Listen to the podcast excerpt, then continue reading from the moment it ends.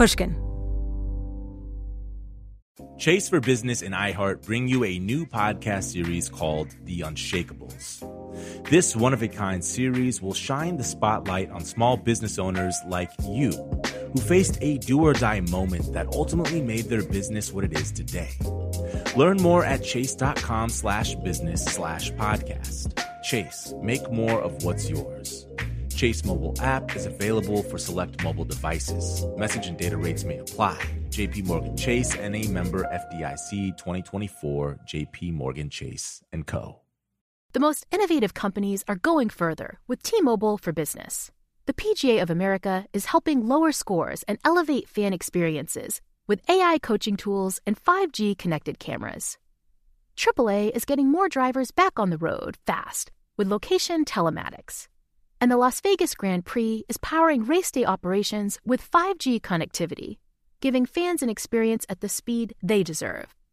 This is accelerating innovation with T-Mobile for Business. Take your business further at t-mobile.com/now. This is your moment, your time to shine, your comeback. You're ready for the next step in your career and you want an education employers respect. So you're not just going back to school, you're coming back with Purdue Global. Backed by Purdue University, one of the nation's most respected public universities, Purdue Global is built for people who bring their life experience into the online classroom. Purdue Global, Purdue's online university for working adults. Start your comeback today at purdueglobal.edu. There's a place in our world where the known things go. A corridor of the mind. I haven't been down here in a while, but it's good to be back. Down here where the walls are lined with shelves, cluttered with proof. Especially books. Huh, on the origin of species by Charles Darwin. Oh, and right next to that, The Menace of Darwinism by William Jennings Bryan. More of a pamphlet, really. Here's a skeleton of a chimpanzee, its bones held together by wire, like a necklace of beads. This place, this evidence room, stores the facts that matter and matters of fact. It's all that stands between a reasonable doubt and the chaos of ignorance. It lies in a time between now and then. The sign on the door reads, The Last Archive. Step across the threshold to the little town of Dayton, Tennessee. Population? A hair under 2,000. In the year 1925. There's an old guy playing the banjo.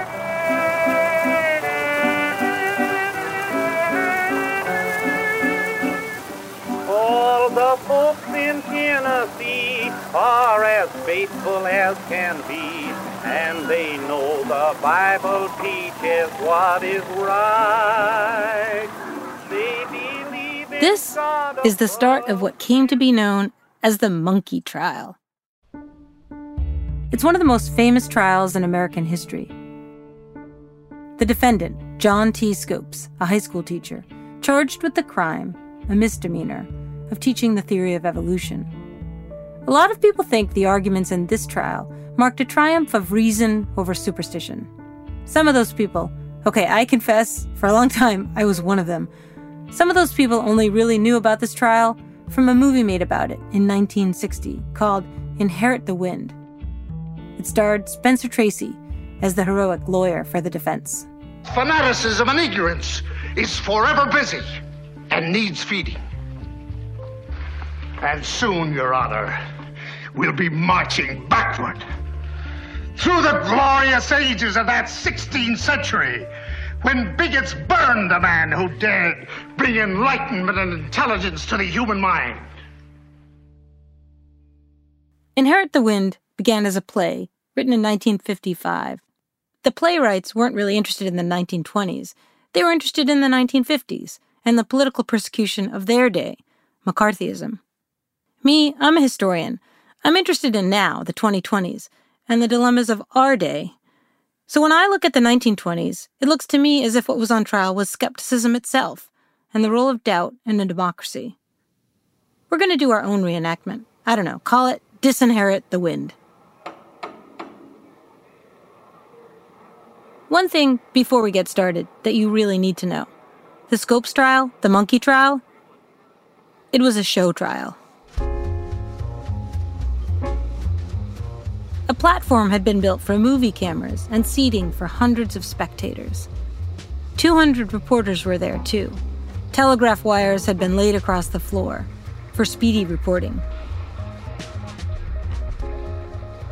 H.L. Mencken, the famed newspaperman from the Baltimore Sun, was there too, writing with his celebrated wit. The two parties are at the farthermost poles of difference and leaning out into space. If one of them is right at all, then the other is wrong altogether. Microphones and speakers had been installed so that all the people assembled outside could hear the goings on. Also, this trial, not for nothing was it called the trial of the century. It was the very first American trial ever broadcast live on the radio. It was a miracle of modern science. We're like moon men here, one of the radio announcers said. We're the radio guys from outer space. Back in 1925, the power of radio transmitters wasn't yet regulated, and the station broadcasting the Scopes trial had a signal so strong it could be heard by half the country. This is WGN Chicago, the radio broadcast of the Chicago Tribune. WGN, the world's greatest newspaper.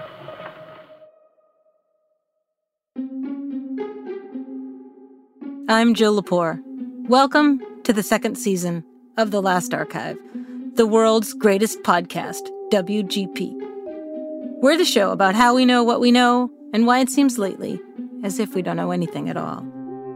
And geez, maybe we never did. Last season was about truth and who killed it, a who done it. We lined up the usual suspects Facebook, Donald Trump, postmodernism. In the end, I argued that this case was like murder on the Orient Express. Everyone really had a hand in the killing. This season, we've got a new case. I'm going to go back over the same decades, the last hundred years, and trace the instability of knowledge. Not so much who killed truth, but what fed doubt. This season is about a kind of questioning that began with skepticism and ended up, a century later, with people finding it hard to believe anything. How did that happen? In this season of The Last Archive, we watch a shadow grow and grow the long, dark shadow of doubt. Then to Dayton came a man with his new ideas so grand, and he said we came from monkeys long ago. But in teaching his belief, Mr. Scopes found only grief, for they would not let their old religion go. Salesmen and quacks and all kinds of people who were just curious came from all over the country to Dayton, setting up shop for the trial, lining the streets. Some preached, some performed with trained monkeys. The New York Times filed this report. Whatever the deep significance of the trial, if it has any, there is no doubt that it has attracted some of the world's champion freaks. Three days before the trial, William Jennings Bryan, attorney for the prosecution, arrived by train. A crowd of thousands greeted him at the station. Waving to the throngs, Bryan doffed his hat, a pith helmet, to protect his bald head from the sun. He looked as if he were on safari. Clarence Darrow, attorney for the defense, arrived two days later. John Scopes, the defendant, met Darrow at the train station, but hardly anyone else was there except a few reporters and photographers. Very little of this was about Scopes, or even about the teaching of evolution, at least in one high school classroom in Tennessee. The trial was a test case, engineered by the ACLU. States around the country had been discouraging the teaching of evolution. The Tennessee legislature had been the first to ban it. The ACLU wanted to expose how that ban violated freedom of speech. Scopes himself was all but a bystander. He never took the stand. In our reenactment, I'll hardly have reason to mention him again. The trial was set to open on a Friday, 9 a.m. sharp. farmers in overalls from the hillside farms, silent, gaunt men. They occupied every seat and stood in the aisles and around the walls of the room. By 8:45, every seat in the courtroom was filled. At home, all over the country, Americans switched on their radios. That's something to hold in your mind this season of doubt. Learning about the world in our own houses instead of going out into it to see things for ourselves. Elephant in the room here, we made this season of The Last Archive on lockdown during a pandemic year. Stuck at home for people who weren't health workers or teachers or other essential workers, most of what a lot of us learned about the world this year, we learned from inside our homes, online, on the internet. All this isolation and remoteness got me really interested in the work of mediation, a world mediated by technology. Mediation, that's what media does, that's what the word means. And learning about the world that way, remotely, turned out to be a big part of how I came to understand the history of doubt. We know what it's like now to check Twitter on your phone, to see the world so far away, but feel that it's so close. What was it like in 1925 to turn on the radio in your kitchen and hear a trial beaming in from Dayton, Tennessee? Gentlemen and Mr. Attorney General, I am now calling for trial the state of Tennessee versus John Thomas Scopes. Scopes had been charged with violating a law that stipulated, well, just listen to it. Be it enacted by the General Assembly of the state of Tennessee that it shall be unlawful for any teacher to teach any theory that denies the story of the divine creation of man, as taught in the Bible, and to teach instead that man is descended from a lower order of animals. So, hold on. This is tricky. Under the terms of Tennessee law, the prosecution didn't have to prove that Scopes had taught evolution. Scopes never denied that he had. The prosecution had to prove that the theory of evolution contradicts the Bible. Evolution is not truth, Bryan planned to say on behalf of the prosecution. It is merely a hypothesis, it's millions of guesses strung together. But the Bible, Bryan believed, was true. Not just parables, literally true. Somehow, this claim would have to be evaluated by a jury. One way to think about the modern era is that it dethroned God as the arbiter of truth and erected a new God, reason. The fact replaced the mystery. That, anyway, is what the scientific revolution and the Enlightenment tried to do, but always with a struggle, a struggle that never ended. Galileo said the earth revolved around the sun and not the other way around and the Catholic Church accused him of heresy. He was tried and convicted and spent the rest of his life under house arrest for doubting the truth of religion. To a lot of people, the Scopes trial was a kind of retrial of Galileo. Except they thought surely this time the reasonable person would not be sentenced and enlightenment would prevail. That's a lot of pressure to put on a misdemeanor case in a little town in Tennessee. Names were drawn from a hat. Both the prosecution and the defense could object to any three jurors without cause, but no more.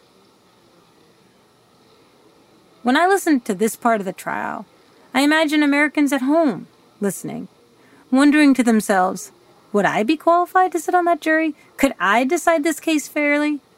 Picture Americans who teach Sunday school or said their prayers every night, or Americans who didn't believe in any God, who are atheists or agnostics. Whatever anyone's views on religion, in a democracy, everyone's supposed to be able to set all that aside, to sit on a jury, abide by the rules of evidence, and issue a verdict, decide what's true and what's not true. But that depends on the jury. And Clarence Darrow, attorney for the defense, happened to be an expert on jury selection. The more a lawyer knows of life, human nature, psychology, and the reactions of the human emotions, the better he is equipped for the subtle selection of his so called 12 men, good and true. Darrow had a strategy for picking the perfect jury. If a Presbyterian enters the jury box and carefully rolls up his umbrella and calmly and critically sits down, let him go. He is as cold as the grave. Darrow was the most famous trial lawyer in the country. From the big city of Chicago, attorney for the damned, he was called. the hero to the poor, the oppressed, the beleaguered, and the falsely accused. He'd played a role in some 2,000 trials. In more than a third, he'd been paid nothing. As far as picking a jury goes, the trick, Darrow always said, was to only seat a man so likely to identify with your client that really he is trying himself. In Dayton, the court brought in a jury pool of 100 men, white men. None of these men had much in common with a high school biology teacher. They were mainly farmers. Some couldn't read. The first man stood up to be questioned. H.L. Mencken, the slick city reporter from Baltimore, picked up his pen and licked it with spit. Listen carefully, and you can hear the first volley in a culture war that is still reverberating today. It'll be no more possible in this Christian Valley to get a jury unprejudiced against Scopes than will be possible in Wall Street to get a jury unprejudiced against the Bolshevik. Darrow did his best to pull together a fair jury. By late afternoon, 12 men had been seated. They were sworn, and then court adjourned until Monday morning. Overhead, airplanes, little prop planes, flew north to deliver footage of the proceedings to cinemas to be shown as newsreels over the weekend. Sunday, though, was hardly a day of rest. The judge went to church. He and his wife sat in the front pew. Incredibly, and to you and me, scandalously, William Jennings Bryan, attorney for the prosecution, delivered the sermon. And he preached about the case. The attorneys for the defense charge that our objection to expert testimony is an attempt to evade the issue. William Jennings Bryan, Nebraska born, a populist known as the Great Commoner. He wasn't much of a lawyer. He hadn't practiced law for more than 30 years at this point. Instead, he joined the prosecution's team because he was a celebrity Bryan was a politician, a longtime presidential contender, a Democrat opposed to conservative Republican economic policy. He was also a fire and brimstone lay preacher known as Mr. Fundamentalist. He'd led a national campaign against the teaching of evolution. He once told a political cartoonist, You should represent me as using a double barreled shotgun, fixing one barrel at the elephant as he tries to enter the treasury, and another at Darwinism, the monkey, as he tries to enter the schoolroom. Bryan, opposed to republicanism and to Darwinism. Monday morning, the Scopes trial resumed. In that courtroom in Tennessee, just about everyone sided with Bryan. They were pro Bible and anti evolution. The basic issues of the case, indeed, seem to be very little discussed at Dayton. What interests everyone is its mere strategy. By what device, precisely, will Bryan trim Clarence Darrow? For no one here seems to doubt that Bryan will win. That is, if the bout goes to a finish. But remember, the audience for this trial wasn't only that courtroom in Dayton. It was also the millions of Americans tuning in at home. To that national audience, Darrow was making a point about the place of science in the American mind. Early on, he delivered a speech that kept everyone listening in glued to their radios. Here, we find today as brazen and as bold an attempt to destroy learning as was ever made in the Middle Ages. And the only difference is we have not provided that they shall be burned at the stake. But there is time for that, Your Honor.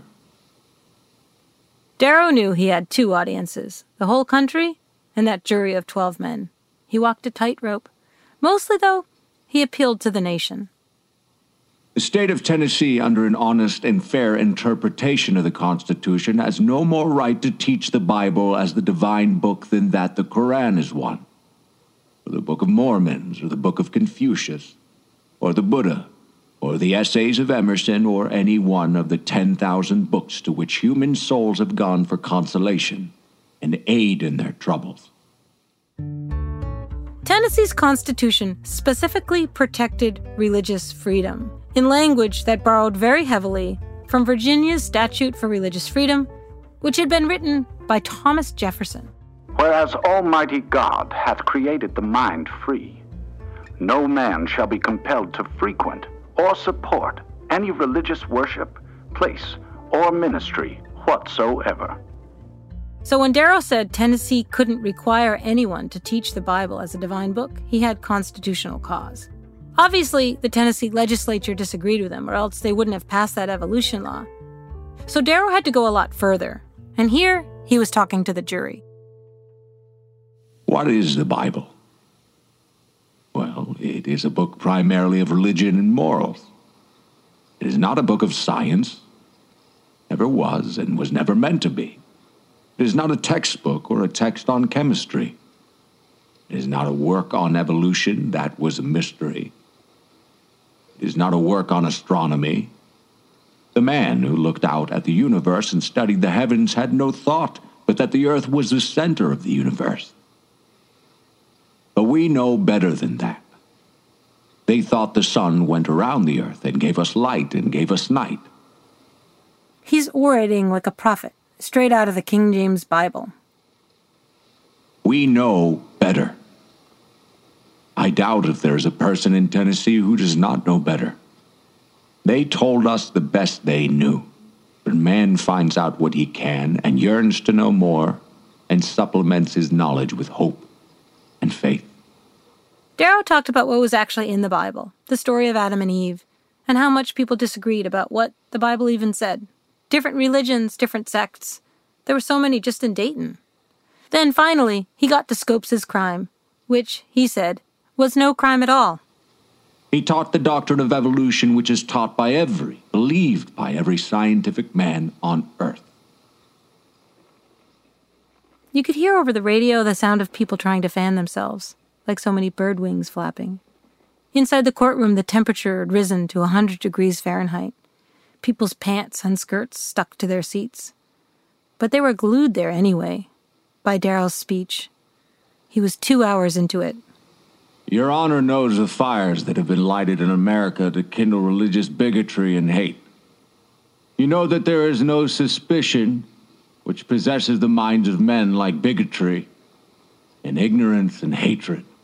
Here's the part, the big part, where Darrow says the lines that Spencer Tracy would later reenact in Inherit the Wind. The movie script, at least here, is straight from the trial transcript. And okay, it is a great speech.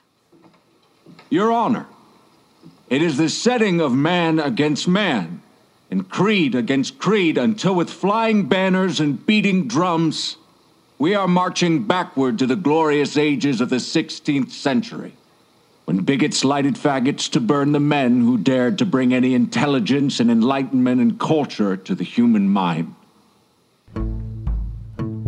I'm all in. I suspect you're all in. Maybe the people listening to the radio in the big cities were all in too. But the audience in Dayton was not. Court is adjourned until 9 tomorrow morning. Darrow's speech rose like a wind and ended like a flourish of bugles. The very judge on the bench began to look uneasy. But the morons in the audience, when it was over, simply hissed it. Mencken was a mean bastard. He hated that crowd in Tennessee. He thought they were all idiots. He was just one voice, though. That day, telegraph operators wired more than 200,000 words from Dayton, setting a record. During the whole time of Darrow's delivery, the old mountebank, Bryan, sat tight lipped and unmoved. There is, of course, no reason why it should have shaken him.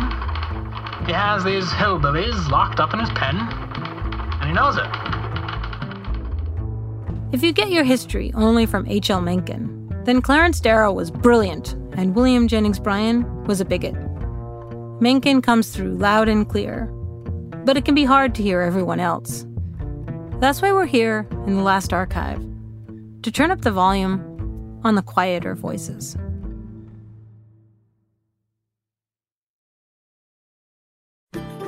As listeners to this show, you probably consider yourself pretty smart. But how smart is your wallet? When you're looking to upgrade your wallet, it's time to turn to NerdWallet. Their expert team of nerds has the financial smarts to help you find the right financial products for you. Before NerdWallet, you might have paid for vacations with whatever was in your wallet, but you could have been missing out on miles you didn't even know you were leaving on the table. Now you can get a new card with more miles and more upgrades. What could future you do with more travel rewards? A hotel upgrade? Lounge access? Wherever you go next, make it happen with a smarter travel card. Don't wait to make smart financial decisions. Compare and find smarter credit cards, savings accounts, and more today at nerdwallet.com. Nerdwallet. Finance smarter. As with all cards, credit is subject to lender approval and terms apply. The most innovative companies are going further with T-Mobile for Business. The PGA of America is helping lower scores and elevate fan experiences with AI coaching tools and 5G connected cameras. AAA is getting more drivers back on the road fast with location telematics. And the Las Vegas Grand Prix is powering race day operations with 5G connectivity, giving fans an experience at the speed they deserve. This is accelerating innovation with T-Mobile for Business. Take your business further at t-mobile.com/now. Live Nation presents Concert Week. Now through May 14th, get $25 tickets to over 5,000 shows. That's up to 75% off a summer full of your favorite artists like 21 Savage, Alanis Morissette, Cage the Elephant, Celeste Barber, Dierks Bentley, Feid, Hootie and the Blowfish, Janet Jackson, Kidz Bop Kids, Meghan Trainor, Peso Pluma, Sarah McLachlan. Get tickets to more than 5,000 summer shows for just $25. Until now through May 14th. Visit LiveNation.com slash Concert to learn more and plan your summer with Sean Paul, Sum 41, 30 Seconds to Mars, oh, and Two Door Cinema Club. People have to believe something before they doubt it. Believe in gods, or one God, or karma, or the Torah, or the Quran, or the Bible. People believe. Then some people begin to doubt. Belief and doubt are partners, engaged in an endless, ancient dance. Skepticism itself was an intellectual movement in ancient Greece. Every time a doubter is on trial, that trial has as its precedent one that took place more than 2,000 years ago in Athens. Socrates is a doer of evil and corrupter of the youth, and he does not believe in the gods of the state, and he believes in other new divinities of his own. Socrates, a philosopher, a teacher, had stood accused of doubt because he had asked questions about the gods. He waged his own defense, and if convicted by the jury, hundreds of Athenians, he faced death. I should like to know in what I am affirmed to corrupt the young. I do not as yet understand whether you affirm that I teach others to acknowledge some God, but they are not the same gods which the city recognizes. Or do you mean to say that I am a teacher of atheism? I mean that you are a complete atheist. Socrates argued that the prosecutor made a common error. He'd mistaken belief for knowledge. To believe is to know little.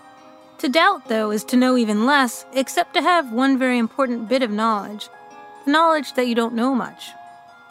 By way of illustration, Socrates told the court a story about meeting a man with a reputation for wisdom. When I began to talk with him, I could not help thinking that he was not really wise, although he was thought wise by many, and wiser still by himself. So I left him saying to myself as I went away, Well, although I do not suppose that either of us knows anything really beautiful and good, I am better off than he is. For he knows nothing and thinks that he knows. I neither know nor think that I know. This, Socrates insisted, was what the charges against him really came down to. It's not that he didn't believe in the divinity of the sun or the moon. It's that he had demonstrated that people who were believed to be wise were ignorant, and they hated him for it. The jury found Socrates guilty of impiety and corrupting the young, and condemned him to death. In response, he imagined an afterlife in which he could further his inquiries by asking questions of the dead. I shall be able to continue my search into true and false knowledge for in that world they do not put a man to death for this. To doubt, to really doubt, is to admit what you don't know. In the case of Socrates, it's to admit it so wholly and so honestly that you're willing to die for it. Centuries later, in progressive era America, Socrates had become something of a cult hero, a symbol of the defense of free inquiry. Even Time magazine compared the Scopes trial to the trial of Socrates. But in Dayton, Tennessee in 1925, Clarence Darrow didn't say things like, I neither know nor think that I know. He knew what he knew, and he sought to defend his client the ordinary way by casting doubt about the case made by the prosecution led by William Jennings Bryan. Darrow often did this by mocking Bryan. So did H.L. Mencken, who called Bryan an old buzzard. It is a tragedy indeed to begin life as a hero and end it as a buffoon. But let no one, laughing at him, underestimate the magic that lies in his black, malignant eye, his frayed but still eloquent voice. He can shake and inflame these poor ignoramuses as no other man among us can shake and inflame them. And is desperately eager to order the charge. On Thursday, the fifth day of the trial, Bryan spoke at length for the first time in order to object to the defense's motion to bring in expert witnesses, scientists who could argue for the scientific consensus about the theory of evolution. It is, I think, apparent to all that we have now reached the heart of this case. To permit an expert to testify upon this issue would be to substitute trial by experts for trial by jury and to announce to the world your Honor's belief that this jury is too stupid to determine a simple question of fact. There is not a scientist in all the world who can trace one single species to any other, and yet they call us ignoramuses and bigots because we do not throw away our Bible. The one beauty about the Word of God is it does not take an expert to understand it. Bryan pointed out that the people of Tennessee had elected their legislature to enact their will. The people, he said, get to decide what's taught in schools, not experts. An expert cannot be permitted to come in here and try to defeat the enforcement of a law by testifying that it is a bad law. The place to prove that or teach that was to the legislature. On Friday, one week into the trial, the judge sustained Bryan's objections. The evidence of experts would shed no light on the issues. Therefore, the court is content to sustain the motion to exclude the expert testimony. I do not understand why every suggestion of the prosecution should meet with an endless waste of time. And a bare suggestion of anything that is perfectly competent on our part should be immediately overruled. I hope you do not mean to reflect upon the court. Well, Your Honor has the right to hope. I have the right to do something else, perhaps. The judge would cite Darrow for contempt. Darrow would apologize. Meanwhile, the two prize fighters went back to their corners. This is how a show trial works. Trials are imperfect means of reaching the truth. But this show trial was also a culture war. And a culture war really never arrives at the truth because its combatants are only interested in the glory of the skirmish. They like to hear the sound of their own voices on the radio. Every move, every maneuver in a culture war makes things worse. The next bout was slated to begin on Monday morning. On Saturday, Darrow, deprived of his team of expert scientists, told a friend that he decided he needed only one witness to prove his case. I'm going to put a Bible expert on the stand about day after tomorrow. Greatest in the world, he thinks. A masterstroke. Never mind about the master stuff. And don't talk so loud. Too many reporters around here. If Darrow couldn't bring in scientists to prove the truth of doubt, he could bring in a believer to prove the error of faith. The defense called to the stand its surprise witness, William Jennings Bryan, the old buzzard himself. As listeners to this show, you probably consider yourself pretty smart. But how smart is your wallet? When you're looking to upgrade your wallet, it's time to turn to NerdWallet. Their expert team of nerds has the financial smarts to help you find the right financial products for you. Before NerdWallet, you might have paid for vacations with whatever was in your wallet, but you could have been missing out on miles you didn't even know you were leaving on the table. Now you can get a new card with more miles and more upgrades. What could future you do with more travel rewards? A hotel upgrade? Lounge access? Wherever you go next, make it happen with a smarter travel card. Don't wait to make smart financial decisions. Compare and find smarter credit cards, savings accounts, and more today at nerdwallet.com. Nerdwallet. Finance smarter. As with all cards, credit is subject to lender approval and terms apply. The most innovative companies are going further with T-Mobile for Business. The PGA of America is helping lower scores and elevate fan experiences with AI coaching tools and 5G connected cameras. AAA is getting more drivers back on the road fast with location telematics. And the Las Vegas Grand Prix is powering race day operations with 5G connectivity, giving fans an experience at the speed they deserve. This is accelerating innovation with T-Mobile for Business. Take your business further at t-mobile.com/now. Live Nation presents Concert Week. Now through May 14th, get $25 tickets to over 5,000 shows. That's up to 75% off a summer full of your favorite artists like 21 Savage, Alanis Morissette, Cage the Elephant, Celeste Barber, Dierks Bentley, Feid, Hootie and the Blowfish, Janet Jackson, Kidz Bop Kids, Meghan Trainor, Peso Pluma, Sarah McLachlan. Get tickets to more than 5,000 summer shows for just $25. Until now through May 14th.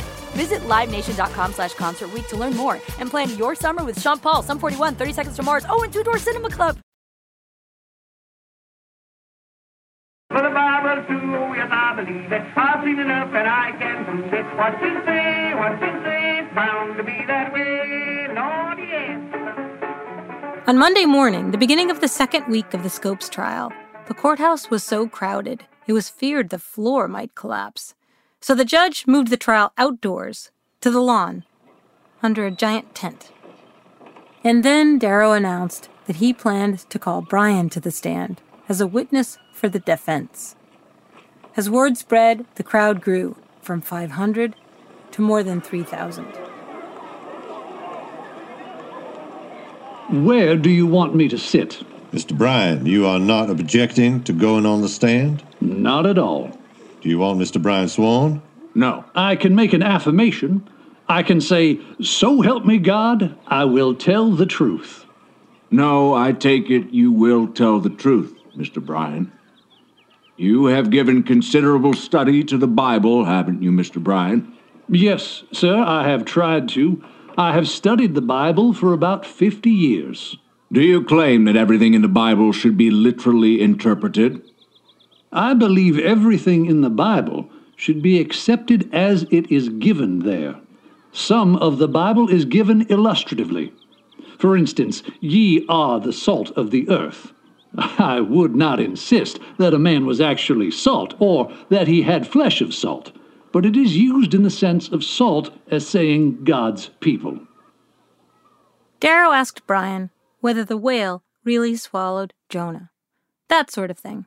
He asked him when the flood happened and whether it really wiped out every living thing except for Noah and his wife and the animals on his ark. Mainly, Bryan said he didn't know anything but what was in the Bible, and he wasn't curious about anything else either.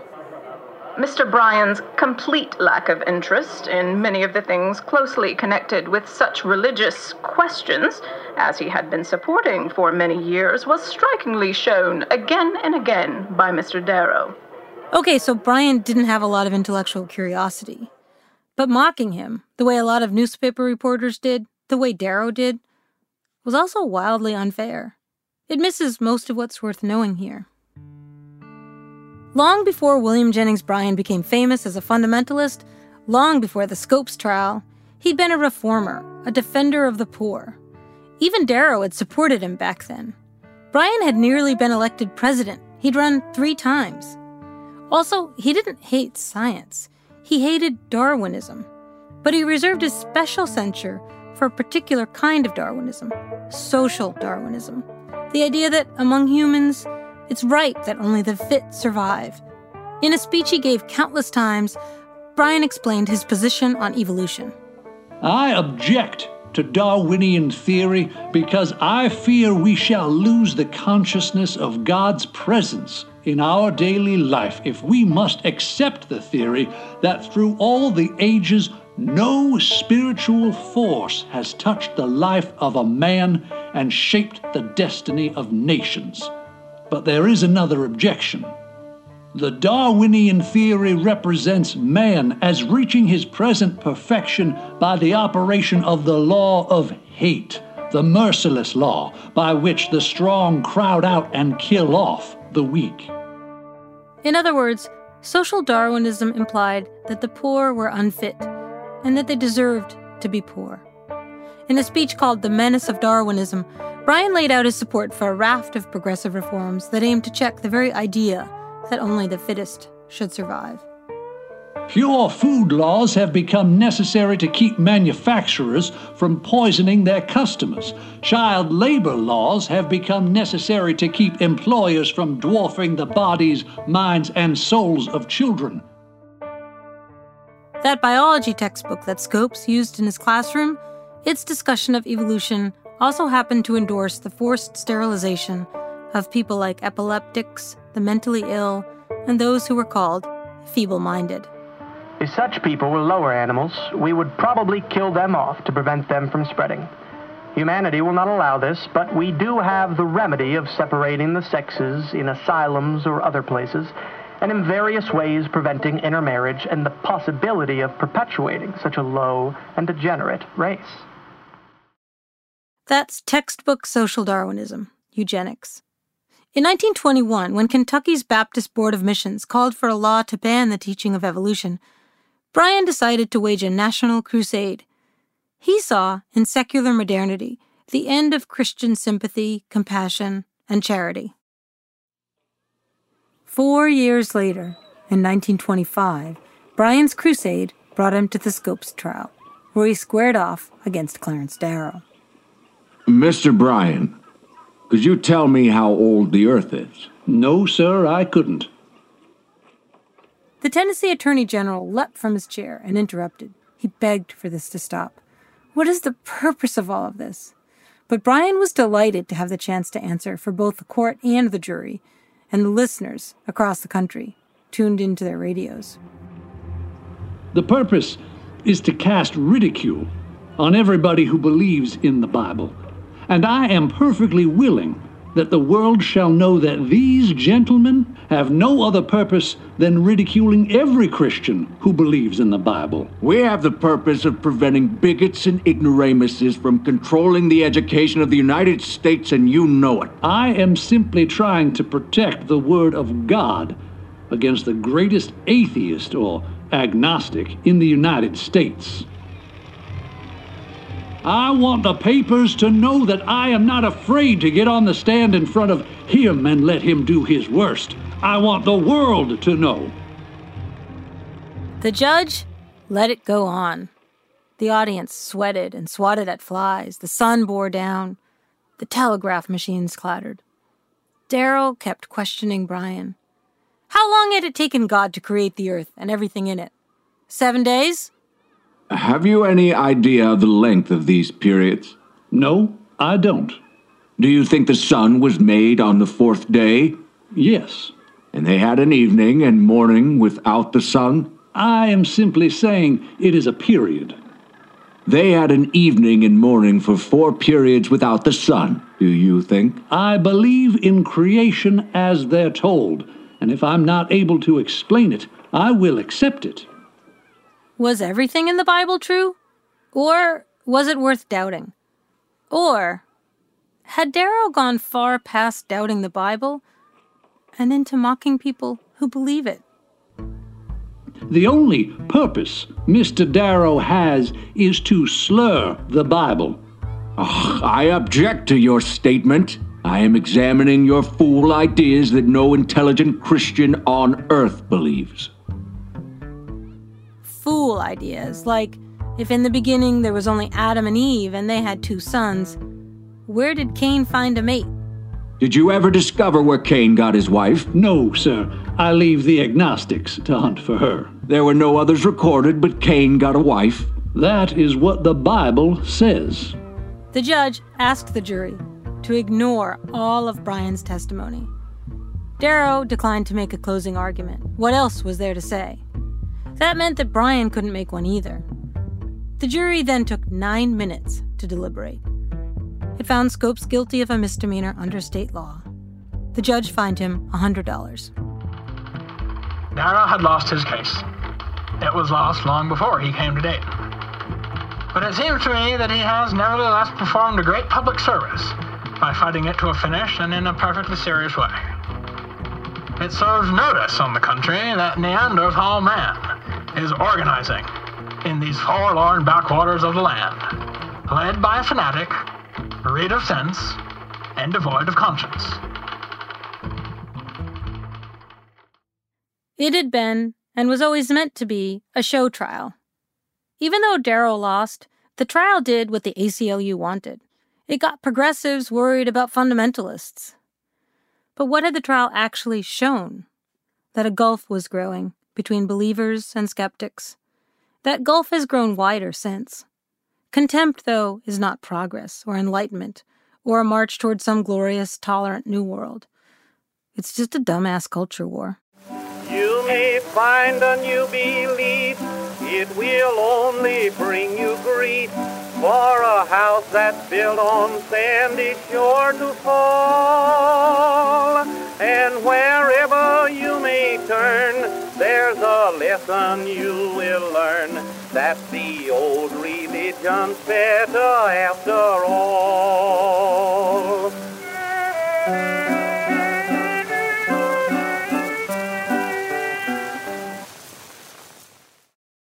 Five days after the close of the Scopes trial, William Jennings Bryan died in his sleep. It was as if fending off Clarence Darrow had sapped the very life out of him. All around the country, people tried to make sense of the trial of the century. One journalist, Walter Lippmann, decided the best way to reckon with the implications of the trial was to imagine Bryan in the afterlife.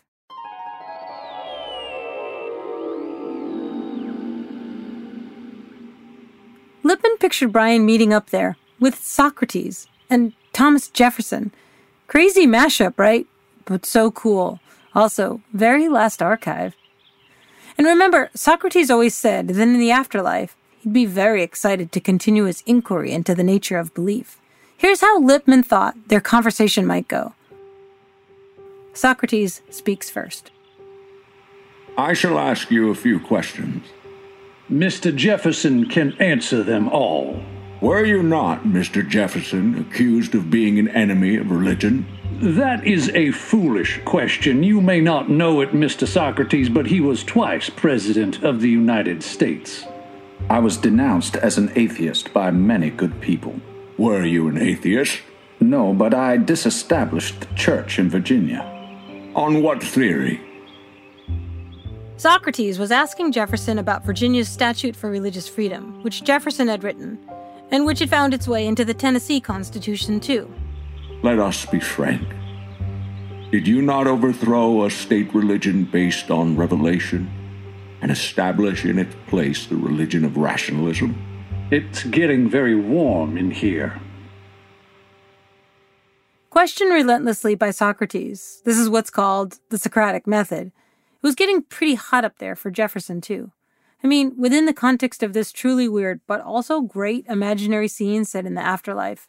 Because here's the problem with doubt it's not the absence of belief. Skepticism is a belief in inquiry. And belief in inquiry is foundational to the United States. That's how a democracy works. But Socrates kept on pressing Jefferson about the limits of his tolerance for any belief other than the belief in reason. Couldn't skepticism become its own religion? Jefferson had established a public school and a university to teach knowledge as acquired by the use of reason, a rejection of knowledge as revealed by God. But Socrates kept asking him questions. And did your taxpayers believe that the best knowledge could be acquired by human reason? Some believed it, some preferred revelation. And which prevailed? Those who believed in the human reason. Were they the majority of the citizens? They must have been. The legislature accepted my plans. You believe, Mr. Jefferson, that the majority should rule? Yes, providing it does not infringe the natural rights of man. If you believe in majority rule, a system of government where the people get to decide what's true. What happens when the people are just wrong? Then Socrates turned to a very sweaty William Jennings Bryan, who must have seen where all this was going toward a seemingly unresolvable conflict between fundamental American principles majority rule and the freedom of thought. Did you say you believe in the separation of church and state? I did. It is a fundamental principle. Is the right of the majority to rule a fundamental principle? It is. Is freedom of thought a fundamental principle, Jefferson? It is. Well, how would you gentlemen compose your fundamental principles if a majority, exercising its fundamental right to rule, ordained that only Buddhism should be taught in the public schools? I'd move to a Christian country. I'd exercise the sacred right of revolution. What would you do, Socrates? I'd re examine my fundamental principles. And that's what we'll be up to too in this season of doubt, re examining our fundamental principles. Episode after episode, from hypnosis to propaganda to conspiracy theories. QAnon, your decade will come too, as we crawl into the deeper, darker recesses of the last archive. The Last Archive is written and hosted by me, Jill Lepore. It's produced by Sophie Crane McKibben and Ben Naddaff-Hafrey. Our editor is Julia Barton, and our executive producer is Mia Lobel. Martine Gonzalez is our engineer. Fact checking by Amy Gaines, original music by Matthias Bossi and John Evans of Stellwagen Symphonette. Our research assistants are Olivia Oldham and Oliver Riskin-Kutz. Our foolproof players are Yoshi Amau, Raymond Blankenhorn, Matthias Bossi, Dan Epstein, Ethan Hirschenfeld, Becca A. Lewis, Andrew Parella, Robert Ricotta, and Nick Saxton. The Last Archive is a production of Pushkin Industries. At Pushkin, thanks to Jacob Weisberg, Heather Fain, John Schnaars, Carly Migliori, Christina Sullivan, Eric Sandler, Emily Rostek, Maggie Taylor, Maya Koenig, and Daniela Lacan. Special thanks to Simon Leek and Oliver Leek. Thanks also to Edward J. Larson for his incredible book, Summer for the Gods, and for answering questions about the trial for this episode. Many of our sound effects are from Harry Jeanette Jr. and the Star Jeanette Foundation. If you like the show, please remember to rate, share, and review. To find more Pushkin podcasts, listen on the iHeartRadio app, Apple Podcasts, or wherever you listen to podcasts. I'm Jill Lepore.